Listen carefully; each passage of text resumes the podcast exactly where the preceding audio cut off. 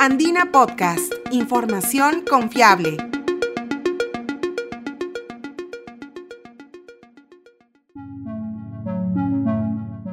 Bienvenidos, soy Diego Sánchez, periodista de la agencia Andina.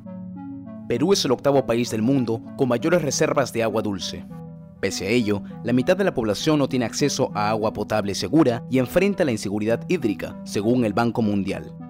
Ante este problema, el administrador de empresas peruano, Aldo Gali, decidió fundar Cocarbón, una empresa que recicla desechos agrícolas como la cáscara de coco para mejorar la filtración y purificación del agua. Por esta innovadora startup, este joven de 31 años fue reconocido por el NIT Technology Review en español, una prestigiosa publicación del Instituto Tecnológico de Massachusetts que otorga el premio Innovators Under 35 a los jóvenes menores de 35 años que usan la ciencia y la tecnología para dar solución a asuntos urgentes en Latinoamérica.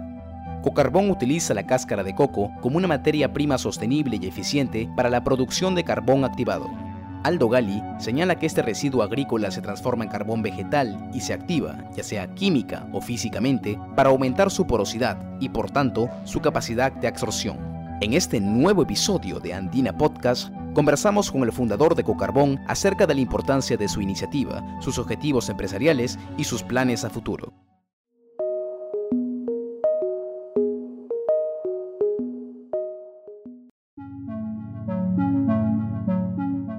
La materia prima del carbón activado, los residuos agrícolas, es más sostenible que sus alternativas más utilizadas, la madera y el carbón mineral.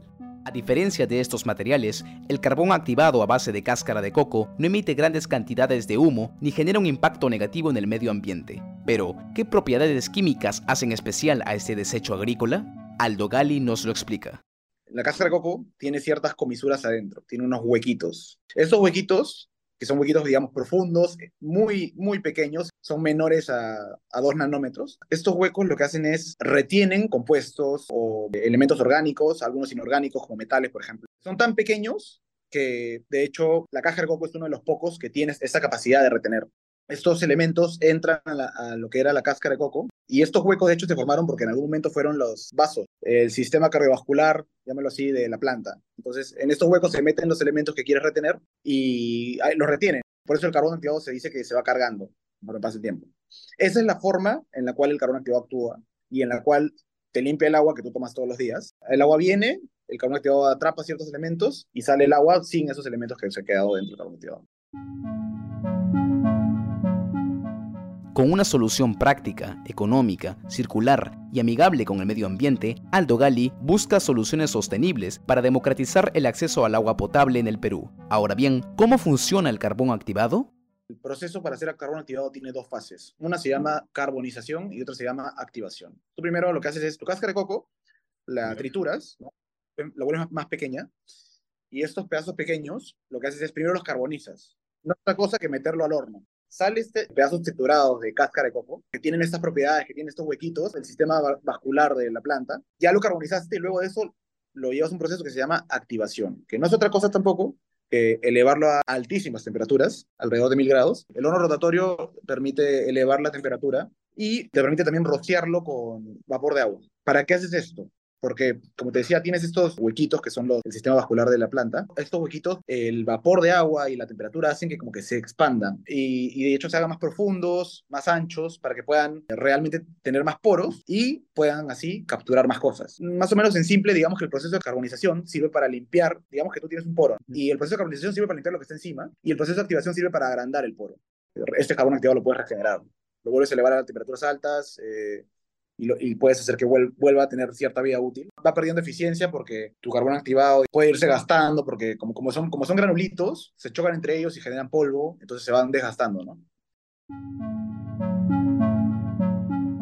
Cocarbón ha creado una cadena de abastecimiento en el país para que las industrias locales reduzcan su impacto ambiental, generen empleo y reaprovechen materiales de la zona. Esta empresa ya cuenta con una planta en la selva amazónica y ahora Gali planea expandirse a otras zonas del país y usar otros desechos locales como los procedentes de la aceituna, el cacao y el café para convertirlos en materias primas. A pesar de su éxito comercial y la reciente premiación del NIT, Cocarbón tuvo un inicio lleno de dificultades y nació a raíz de un descubrimiento fortuito. En 2017 eh, estábamos yo, con una plata que había ganado de la Bolsa de Valores, porque en ese momento yo, trabajaba en, en Mercado de Capitales. Estaba mi, mi, papá y un socio que es un amigo de, la infancia que queríamos hacer algo, ¿no? Entonces, de los tres, buscamos qué hacer y casualmente llegué a la idea, por un tío que vivía en la selva, de hacer carbón para parrillas. ¿Cómo? Porque vimos unos montículos de tierra como un polvo negro y dijimos, oye, ¿qué se podrá hacer con esto? Habían fábricas de coco que botaban este polvo negro. Dijimos, pues, de repente sirve para algo, no sé. Comenzamos a averiguar y esto servía para hacer carbón para parrilla. Entonces comenzamos a desarrollar el producto, a entenderlo mejor, a leer miles de cosas, ver mil videos, hablar con miles de personas.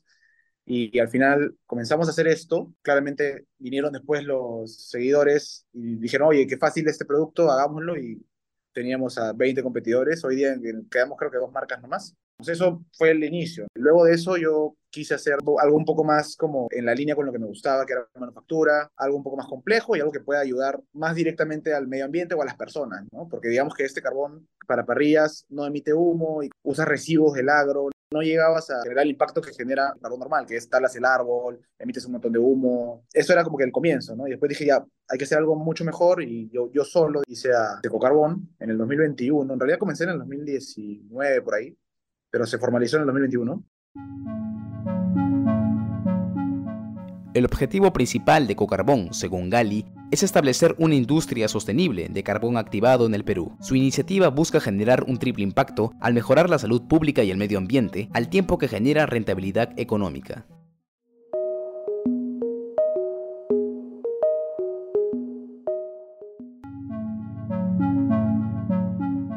Si deseas conocer más historias de ciencia y tecnología, visita nuestro sitio web podcast.andina.pe y síguenos en SoundCloud y Spotify como Andina Podcast.